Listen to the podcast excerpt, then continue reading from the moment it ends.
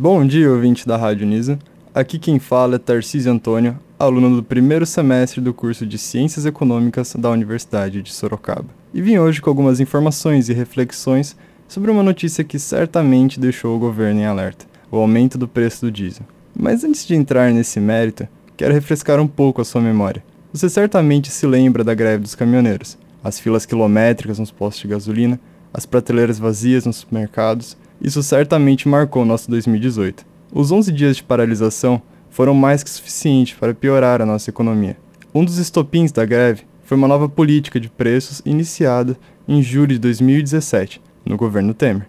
Esta tinha como objetivo principal retomar a confiança dos investidores, permitindo uma maior variação nos preços dos combustíveis de acordo com o mercado internacional. Porém, nos 10 meses seguintes à implantação dessa política, o aumento do preço do petróleo no exterior aliado à desvalorização do real, fez com que o preço nacional do diesel disparasse, tendo um aumento superior a 50% no seu valor para os consumidores. Mas e daí? Por que trazer tudo isso à tona? Bom, porque a Petrobras, que vinha adotando desde o mês passado uma política de não reajuste do preço do diesel para atender justamente os problemas do setor, anunciou no dia 11 de abril um novo aumento de 5,74% no preço do combustível.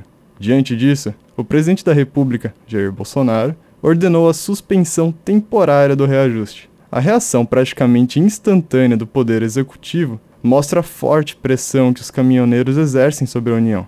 Essa intervenção na política de preço da empresa, que o governo insiste não ter sido intervencionista, aparentemente não agradou e nem convenceu os seus acionistas. Após encontro com ministros e com o presidente da Petrobras, Bolsonaro recuou na prematura intervenção sobre os preços da estatal, trocando-a por uma série de medidas que representam gastos na casa dos bilhões para beneficiar os caminhoneiros. Agora você deve estar se perguntando: de onde vai vir esse dinheiro? O ministro da Casa Civil, quando questionado sobre isso, respondeu simplesmente que outras pastas fariam um rateio, e cada uma daria sua contribuição. Esse episódio evidencia uma famosa frase dos economistas: não existe almoço grátis. Ou seja, alguém sempre acaba pagando o prato, nesse caso, toda a sociedade.